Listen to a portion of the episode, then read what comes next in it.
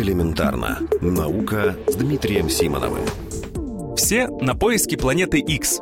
Принять участие в поисках девятой планеты теперь может любой желающий. И это не рекламный лозунг, а начало нашего рассказа о новом проекте гражданской науки. Так называют модель проведения научного исследования, позволяющую участвовать в нем практически любому желающему. Ее часто используют в астрономии, там, где нужно обрабатывать большие массивы данных, причем компьютер не может заменить человека. Проект, о котором идет речь, в переводе с английского называется «Миры на заднем дворе. Планета 9». Простыми словами, его суть в следующем. С помощью инфракрасного орбитального телескопа WISE НАСА сделала огромное количество снимков звездного неба. Любой желающий может у себя на компьютере просмотреть серию таких снимков в поисках движущегося объекта. Увидеть такой объект еще не значит сделать великое астрономическое открытие, но это значит, что профессиональные астрономы обратят на него внимание и решат, какие перспективы у этого кандидата.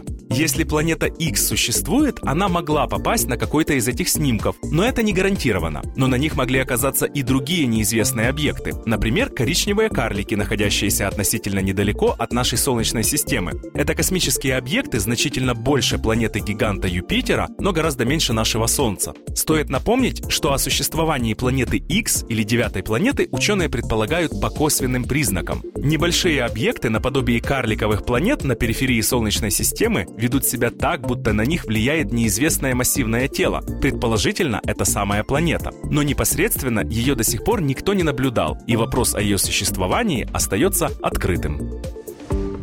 Элементарно. Наука. Ежедневно в эфире «Вестей».